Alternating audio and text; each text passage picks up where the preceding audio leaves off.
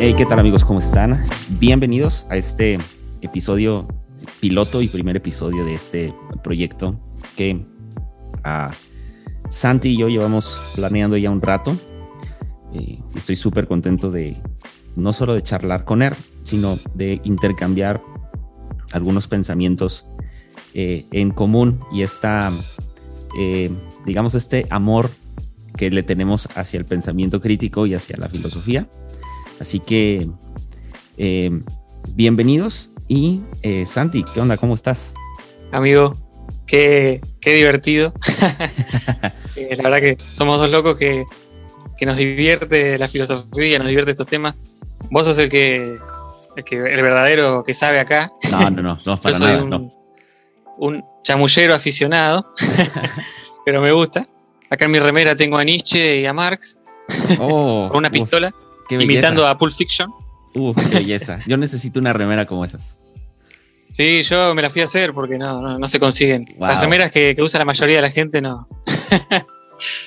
este, pero nada, tengo muchas expectativas y vamos a ir viendo cómo, cómo se va dando este podcast, qué temas van saliendo. Eh, los dos planteamos que sea totalmente libre, que hablemos de, de, los temas que, que, sea. El día de hoy vamos a hablar de algo creo que trascendental y fundamental desde el punto de vista de la filosofía, y es la verdad. Así que, ¿por qué no arrancamos, Santi? ¿Qué es la verdad? ¿Qué es la verdad? ¿Sabes qué? Eso que decías de, que la filosofía, el pensamiento crítico lo podemos encontrar en un montón de cosas, en series, en películas, en, de todo. Justo hay una serie en Netflix que se llama Cómo convertirse en tirano, que es como un documental, una cosa así. No sé si la viste. Eh, no, está buena. La tengo pendiente. Está buena. Y en un momento habla de, cada dictador de la historia, cómo ellos, qué estrategia usaron para manipular a la gente. Y mm. el dictador de la, de la Unión Soviética a mediados del siglo XX, Stalin, eh, él dijo que él decía lo que era la verdad y controlando lo que era la verdad, controlaba la mente de las personas, controlaba lo que las personas hacían y podía manipular a toda la población. Entonces, ¿cómo definimos qué es la verdad? Eh, eso me, llamó la atención porque demuestra lo importante que es. O sea, ¿qué es la verdad para vos? Define tus acciones.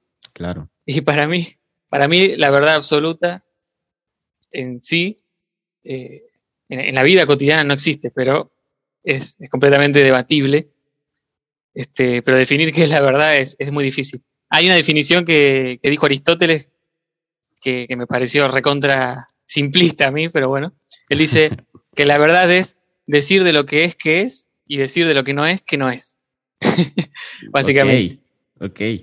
Um, y, es, y es un tema eh, porque, ah, es que justo, justo dijiste algo súper importante y ahora me animaste todavía a ver esta serie, porque, eh, o sea, si, si realmente lo que, lo que conduce nuestras vidas es la verdad, eh, cualquiera, cualquier visión o cualquier idea que tengamos de la verdad, entonces podríamos decir que la misma consecuencia de mis acciones es como un golpe de verdad. O sea, es como la, si, si, si mi verdad, como la conciba, es solo mía, entonces la consecuencia de esa verdad, igualmente, pues podría ser solo mía. Creo que nada más que el problema aquí, creo que es eh, de entrada como que eh, entender que nuestra verdad está sujeta también, creo yo,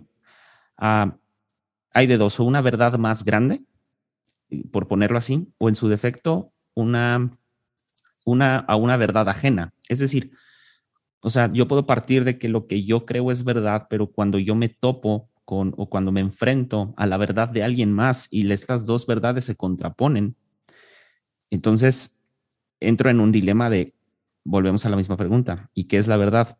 Y, y aquí me sorprende algo porque aquí encontramos dos cosas. Una que es, más bien, ante una pregunta, es, o sea, ¿existen verdades absolutas? Yo creo que no. Eh, o sea, mira, hay un podcast que nos gusta mucho a nosotros, que es Conciencia. Empieza diciendo, este es un podcast basado en la existencia de Dios. y, y esa es su única verdad ordenadora, ¿no? Para discutir el resto de los temas. Claro. Pero aún así, esa verdad que, uno, bueno, yo puedo creer que Dios existe, es una verdad subjetiva, no es una verdad absoluta, porque yo no tengo forma de demostrarlo. Y además, si, tengo ciertas formas de demostrarlo, son formas relativas también. Entonces, eh, ahí, bueno, entra el plano de que es una fe, de que es algo que uno decide creer, que uno decide optar por querer esa verdad. Para que yo crea en una verdad no quiere decir que esa verdad no sea discutible. Este, a lo largo de la historia todos los filósofos hablaron de la verdad. Inclusive hubo uno de ellos que murió diciendo defender la verdad, que fue Sócrates, que para muchos es el primer eh, filósofo clásico, digamos. Y él, él murió, lo mataron porque él defendía la verdad, él buscaba defender la verdad. Este, buscando, siempre preguntando por qué. Él iba por las calles y le decía, vos, eh, a ver qué pensás, ta, ¿por qué? Y le decía, no, bueno, porque tal cosa, bueno, ¿por qué? ¿Por qué? ¿Por qué? Y ese por qué es infinito, porque al final de cuentas no hay una forma definitiva de, de definir una verdad, de decir que una verdad es tal. Así que siempre estamos buscando esta verdad para que ordene el quilombo que es nuestra vida y el quilombo que es la sociedad, pero bueno. Ya, y, creo que aquí también es como, o sea, para tener esta idea de que hay, existen verdades absolutas, creo que hay algo como bien importante, es que en realidad tendríamos que estar 100% seguros de que es, estas verdades que están en nosotros o esto lo que creemos que es verdad, pues no es cambiable y, ni, o sea, no es cambiable ante el concepto que tenemos de la verdad, tampoco es cambiable, o sea, no tendría que ser cambiable con el tiempo no tendría que sufrir ninguna modificación para que fuera un absoluto. Pero la misma realidad en la que vivimos, o sea, la misma, la, vida cotidiana en la que nos desenvolvemos es cambiante con el tiempo, es cambiante en sus formas y es sujeta a, a, distintas modificaciones desde los contextos pasados por el tiempo, pasados por la contraposición de ideas, y, y, y, justo en este tiempo, no sé qué pienses, pero justo en, en, una sociedad en la que vivimos como tan polarizante, tan que defiende a capa y espada como sus verdades, o sea, cada uno de nosotros estamos a veces hasta trincherados en nuestra propia verdad, creyendo que tenemos una verdad absoluta, ya no estamos dispuestos ni siquiera a someter nuestras verdades o a someter nuestra verdad al diálogo, que eso es peor, o sea, porque ya lo damos por un absoluto, sin entender que, o por lo menos como tú y yo lo estamos planteando ahorita, pues no existe tal cosa como una verdad absoluta, porque pues son cosas que se van a modificar con el tiempo y lo podemos ver en la historia. Eh, y, vamos a poner un ejemplo muy, muy eh, cliché tal vez, pero en los años 60 o mucho antes todavía, el, el, portar tatuajes, el traer tatuajes, en ciertos círculos de la sociedad estaba mal visto. Hoy en día, o sea, tenemos, hoy en día ya no pueden prohibirle a una persona trabajar en una oficina o trabajar en cualquier otro lado por tatuajes. Y antes, antes existía ese derecho de admisión y un día eh, Derechos Humanos dijo, necesitamos reformar esto porque no puede ser un motivo de discriminación.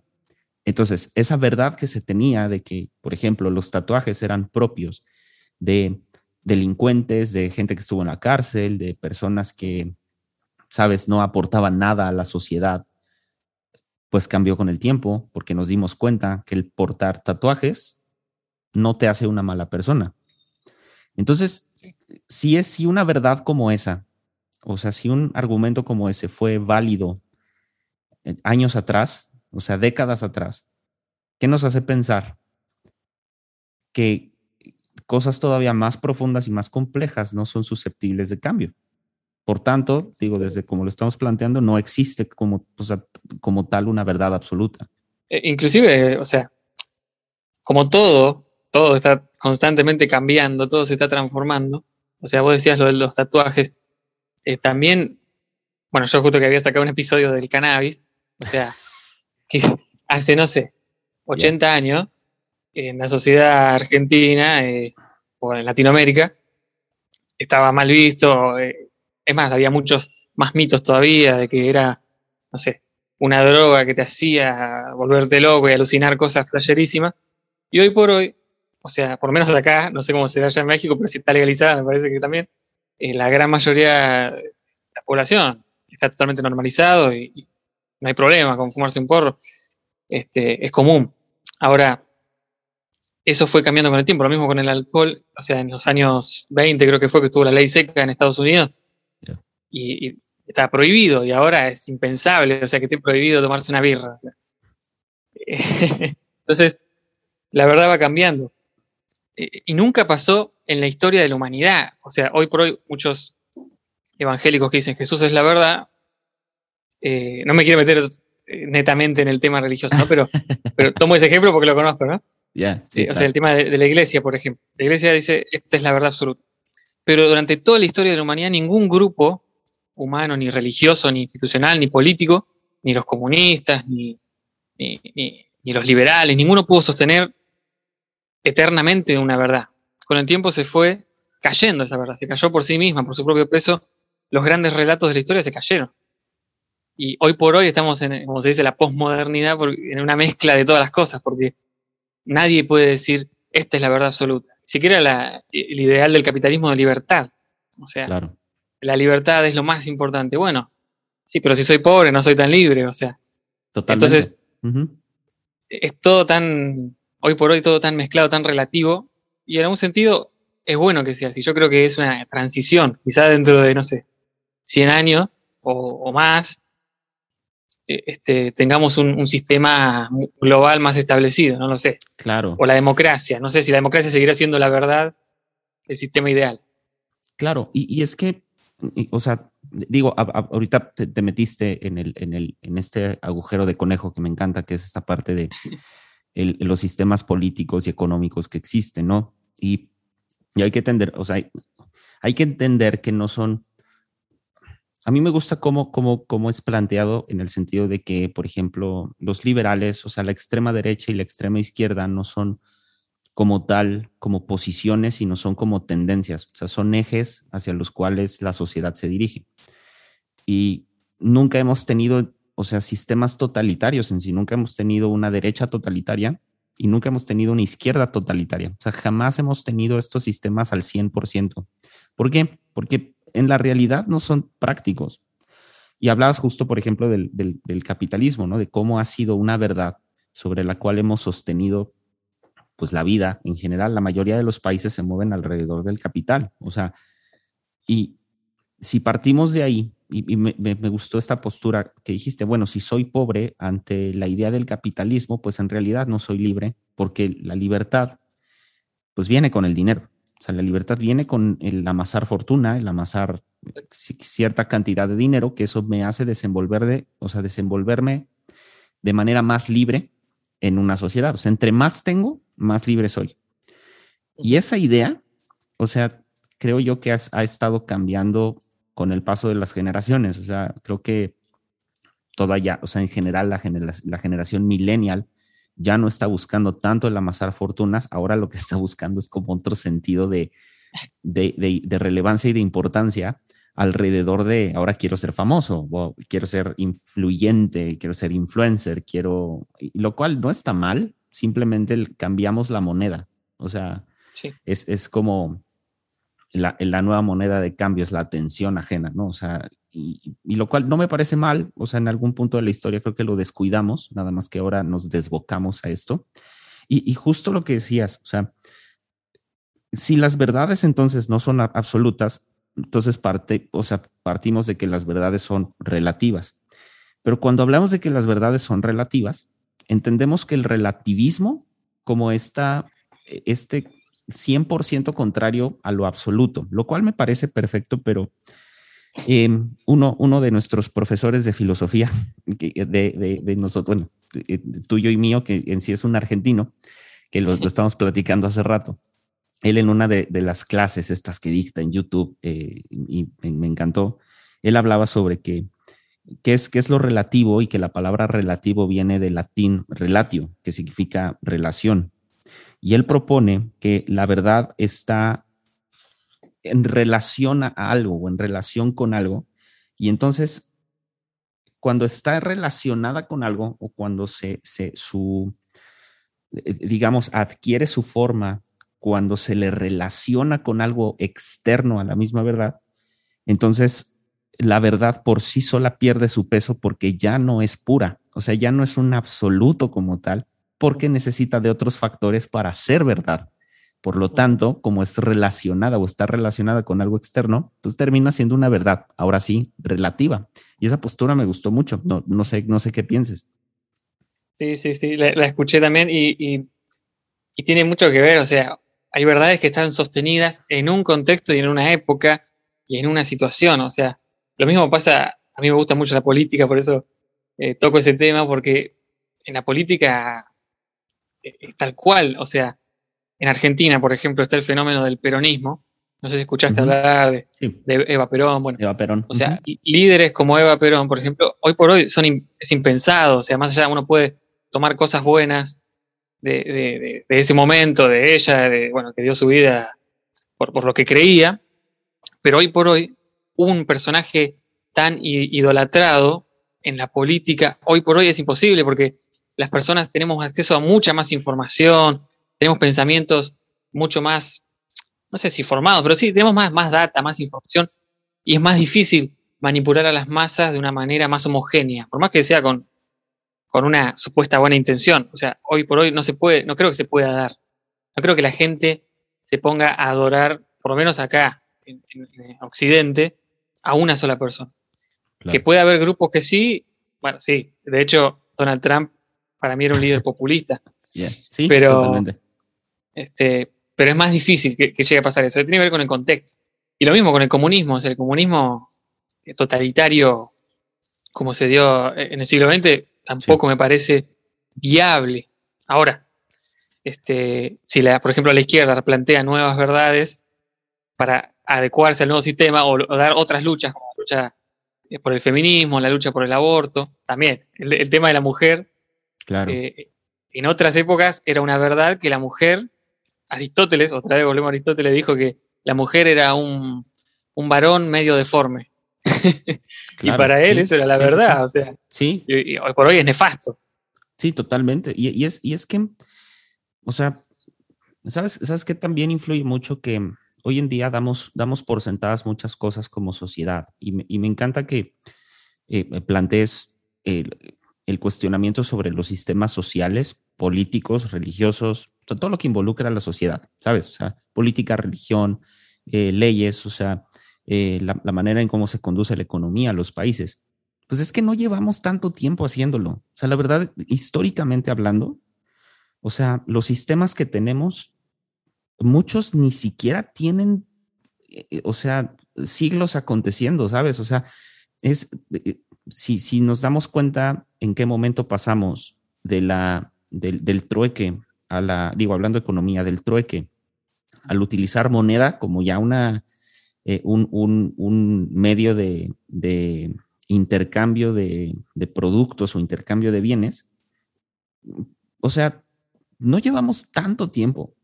O sea, en realidad, aunque históricamente pareciera ser que sí llevamos siglos, eh, a la fecha todavía el, el modelo económico, sea liberal o no, o sea, sigue teniendo modificaciones. Tan es así, o sea, que, hoy tenemos, por ejemplo, toda esta eh, línea de pensamiento libertario, donde los libertarios proponen que eh, pues el Estado no tiene que intervenir en la economía.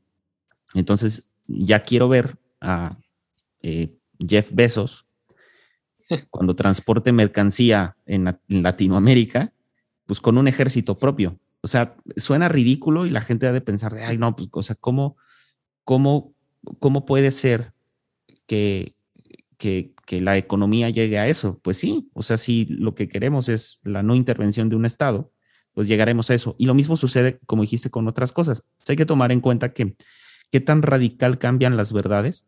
Hasta apenas, por lo menos en Latinoamérica, hace menos de 100 años las mujeres pueden votar. Menos de 100 años.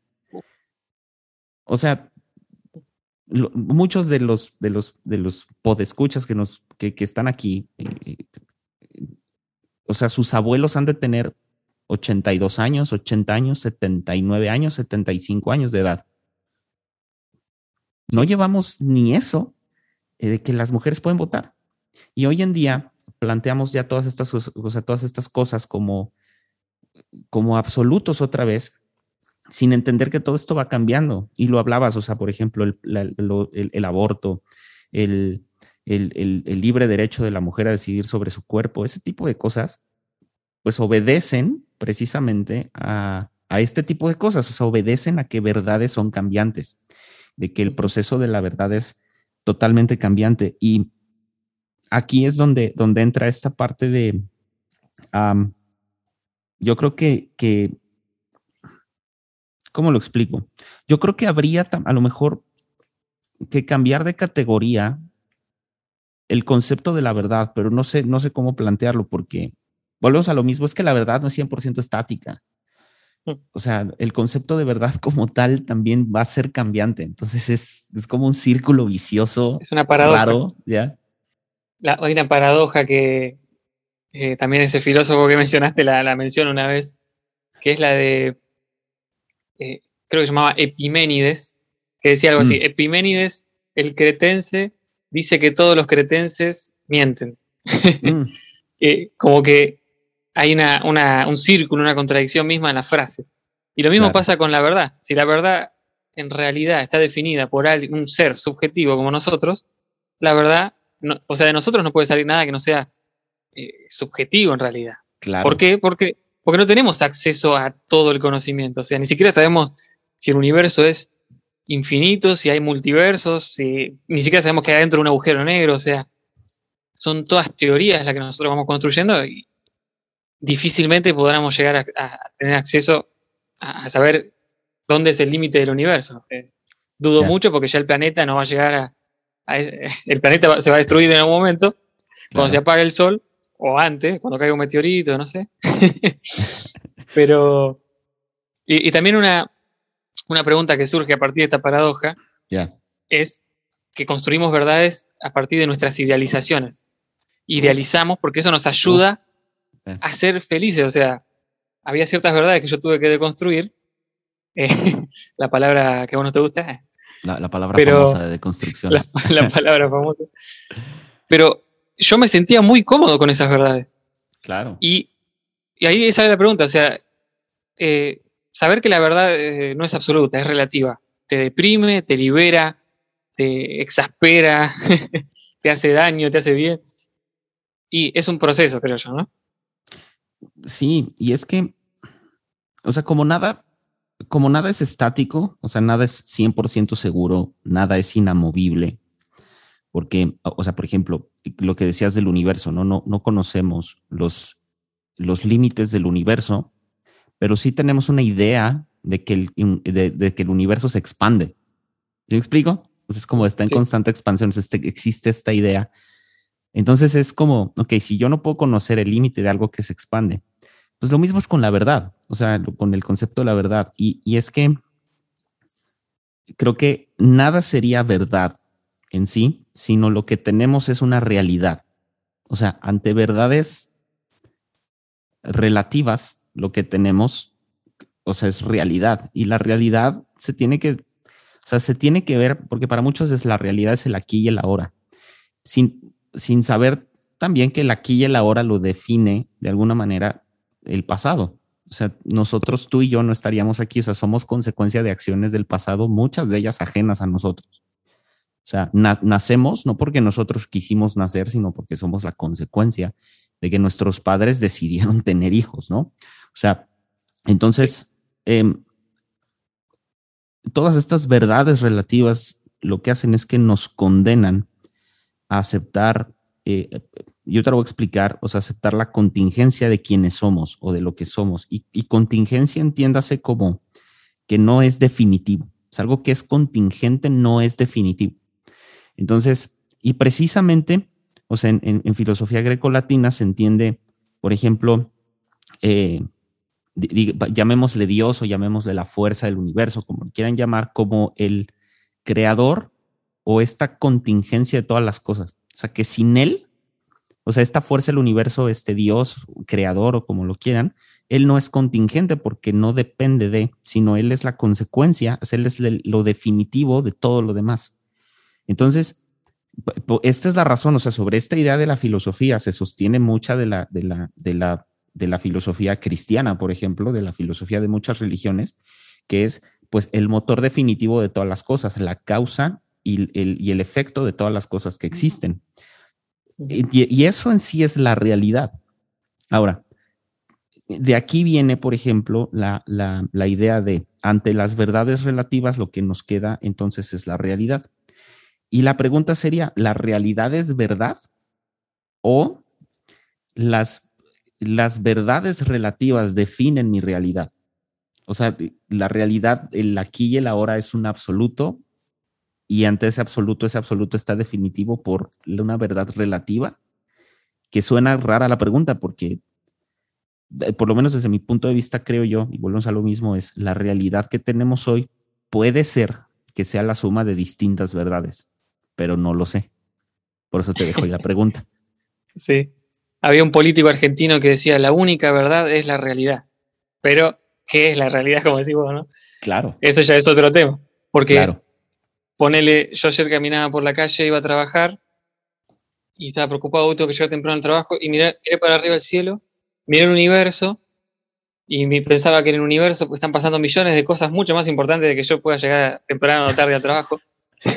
Entonces, ¿qué es lo más importante? O sea, lo que es tan importante, bueno, mi realidad es tan diminuta, tan chiquita que, o sea, la hormiga que pasó por al lado de mis pies eh, está pensando que yo no la pise y para eso es, la realidad es completamente distinta a mi visión. Eh, o sea, es muy, es muy interesante ver eso. O sea, la realidad la definimos nosotros con una visión tan corta claro. que, no podemos alcanzar ni de cerca eh, la, verdad absoluta que, queremos construir. Por eso idealizamos cosas. O sea, eh, también pasa con las relaciones. O sea, yo tengo una relación de amistad, este es mi mejor amigo, este va a dar la vida por mí, o sea, yo realmente lo quiero. Y en realidad estamos construyendo una relación, una idealización, y lo mismo con la novia, con, la pareja, lo que sea, ¿no? Idealizamos relaciones y creamos esa, esa verdad de que supuestamente amo a, esa persona, amo a mi amigo, a mi esposa, lo que sea. un amor a veces eh, idealizado. Y en realidad tiene que ver con una relación de, dos personas que conviven, que tienen una, una relación de amistad, etcétera, etcétera y que también puede ser explicado de muchas maneras racionales, químicas, eh, y que si vamos a, los hechos, a lo científico también, claro. el amor incondicional eh, también es relativo. Habría que ver. es muy pesimista lo que digo, pero muy un poco romántico. sí, amigos, perdón por arruinarles la vida en menos de 15 minutos. Este, y deprimirlos. Y, deprimirlos.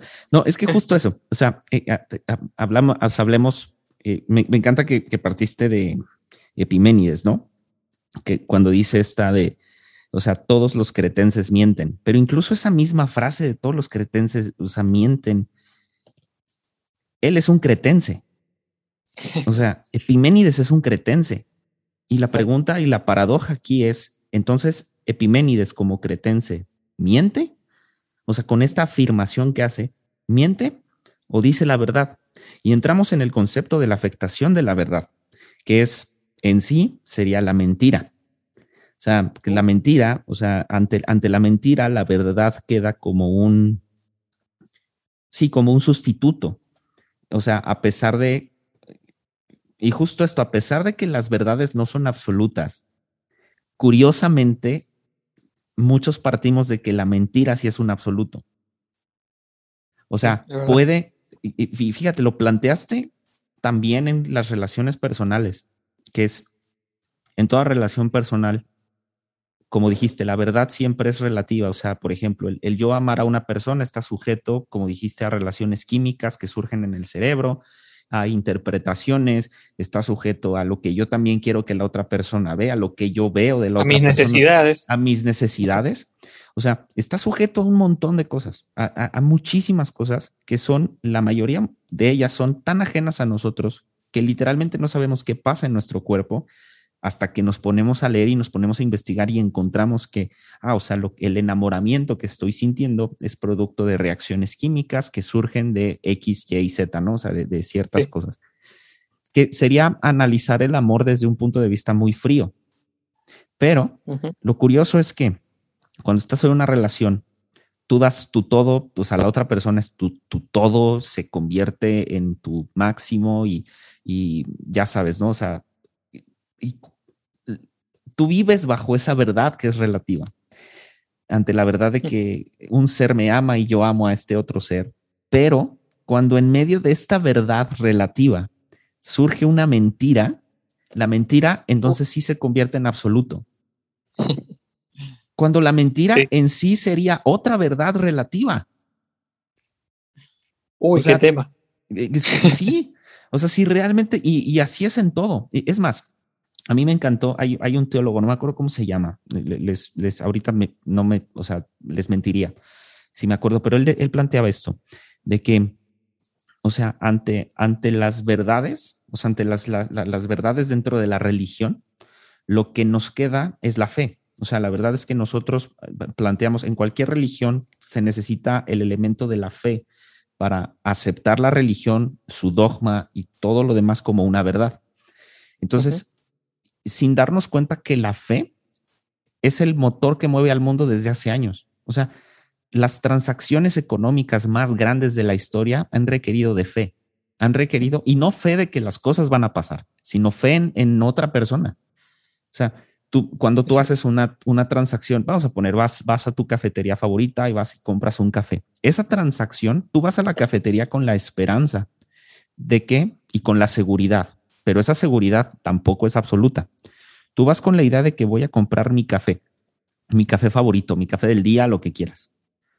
Pero cuando te dicen que no hay el café que tú quieres o que no hay el producto que tú quieres, surge un, sentimiento no tan profundo, pero de decepción. O sea, sí surge como, ah, bueno, regreso mañana o vuelvo en, en otros días o lo que sea. Pero por dentro, esa verdad que tú tenías de yo voy a ir a comprar mi café, se ve golpeada ante, ante otra verdad que es no hay. ¿Sabes? O sea, y esa, y esa ya dejos de ser una verdad, es una realidad. No hay café. Y lo mismo sucede con la mentira. O sea, la mentira en realidad queda, es, es, es esta otra verdad relativa que golpea mi verdad relativa, que normalmente es ajena a mí, a menos de que yo me mienta a mí mismo, lo cual a veces hacemos. Sí. Pero está bien difícil porque ahora condicionamos las relaciones humanas. Chécate esto, no lo había pensado así, pero ahora condicionamos las relaciones humanas a verdades relativas que son que cuando estas verdades, insisto, son golpeadas por la mentira, entonces nos ofendemos sin entender que esa mentira tampoco es absoluta. Claro. Y es, entonces es súper complejo. Dale, dale. Sí, sí, sí. Y, bueno, el tema de las relaciones que tocaste es, es tremendo. O sea, la verdad y la mentira. Infidelidad. ¿Qué es la infidelidad? Bueno, es eso. ¿Por qué? Porque hay, hay, un pacto, hay un pacto entre las dos personas Claro. Tanto para, para decidir entre los dos qué es la verdad, o sea, te amo, te amo, te amo, te amo mucho más, te amo mucho más. Eso es un pacto entre los dos, absolutamente subjetivo y relativo. Y lo mismo pasa con la mentira. O sea, hay un pacto intrínseco en la monogamia, que es, si vos estás con otra persona, me estás siendo infiel y te dejo, no sé, o nos peleamos a muerte, etcétera. Eh, pero la monogamia misma tiene un montón ya de construcciones previas, o sea, lo digo yo, yo decidí por la monogamia y al principio dije, ¿por qué eh, elijo por esto? Bueno, por diferentes razones. No quiero estar con otra persona porque puedo lastimar a, la persona que amo. Además, realmente no me interesa a mí, pero bueno, eh, si tenemos hijos, puedo lastimar a mis hijos, etc. Pero en sí mismo, el hecho también está en que uno tiene cierta, ¿cómo decirlo? somos posesivos en este mundo capitalista en donde tenemos cosas, tengo esto, tengo, tengo esta relación con esta persona exclusivamente para mí. Y la otra persona también tiene mi exclusividad y así. Tiene que ver mucho con la construcción que, cuadra con el sistema. También está del otro lado el tema, viste, de las apps de citas, por ejemplo. A mí, a mí no, me, no me copa mucho, pero es, es una góndola. O sea, vos vas, pones tu foto, no sé, en Tinder, no me acuerdo los nombres, pones tu foto y hay personas que te eh, pone ahí, hacen match y se encuentran eh, para tomar una cerveza y bueno, no sé, tener relaciones sexuales, lo que sea. y vas, estás con otra persona, después, ah, no, voy, con otra, o tenés varias opciones para elegir, como si fuera un producto, ¿no? Uf, uf, es, terrible. Sí. Temazo, me fui un poco de tema, pero... Dale, dale, no, sí, no, sí, tiene mucho que ver, ¿eh? O sea, sí, totalmente. Tiene que ver, entonces ahí la verdad es fuerte eso, porque vos, ¿qué estás buscando ahí? Suplir una necesidad con otra persona. La otra persona se vuelve en parte un producto, pero es pactado por los dos, entonces está, está aceptado como los dos saben, aunque no lo van a decir, no van a decir, che, hoy vengo porque nada, necesito descargarme en tu cuerpo y que vos puedas tener mi cuerpo. No. Se juntan y se da la situación mm. y punto. Entonces, son todo lo que hacemos en nuestras relaciones sociales son pactos establecidos que se dicen o no se dicen. Lo que vos decías del dinero. El dinero en sí mismo es un pacto social, o sea, un billetito no significa nada, un papel. Me puedo ir al baño y limpiarme el traste con el papel. Pero sin embargo, totalmente. tiene un valor y, no lo voy a hacer porque si no, ¿con qué compro la comida? Entonces, eh, nada, todo, todo es un pacto y también un pacto con, los ideales que tenemos. Eh, el tema este de los pactos de olvido. En los pactos de olvido es que, o sea, las verdades eh, funcionan a veces en base a que nos olvidamos que, que no son absolutas, decidimos olvidarnos nos pasó, a mí por lo menos me pasó en, el tema de la iglesia, de la religión. O sea, yo decidí olvidarme de que ciertas cosas eran discutibles porque me sentía cómodo en esa, esa idealización, esa verdad. No sé, doy el diezmo porque sé que esto me va a prosperar. Y en el fondo decía, eh, y es relativo eso. Pero lo doy. Lo doy porque me siento cómodo así, me siento bien conmigo mismo, siento que eh, no sé, me siento buena persona porque estoy colaborando con una causa. Entonces nos olvidamos de una verdad que en realidad no era tan verdad.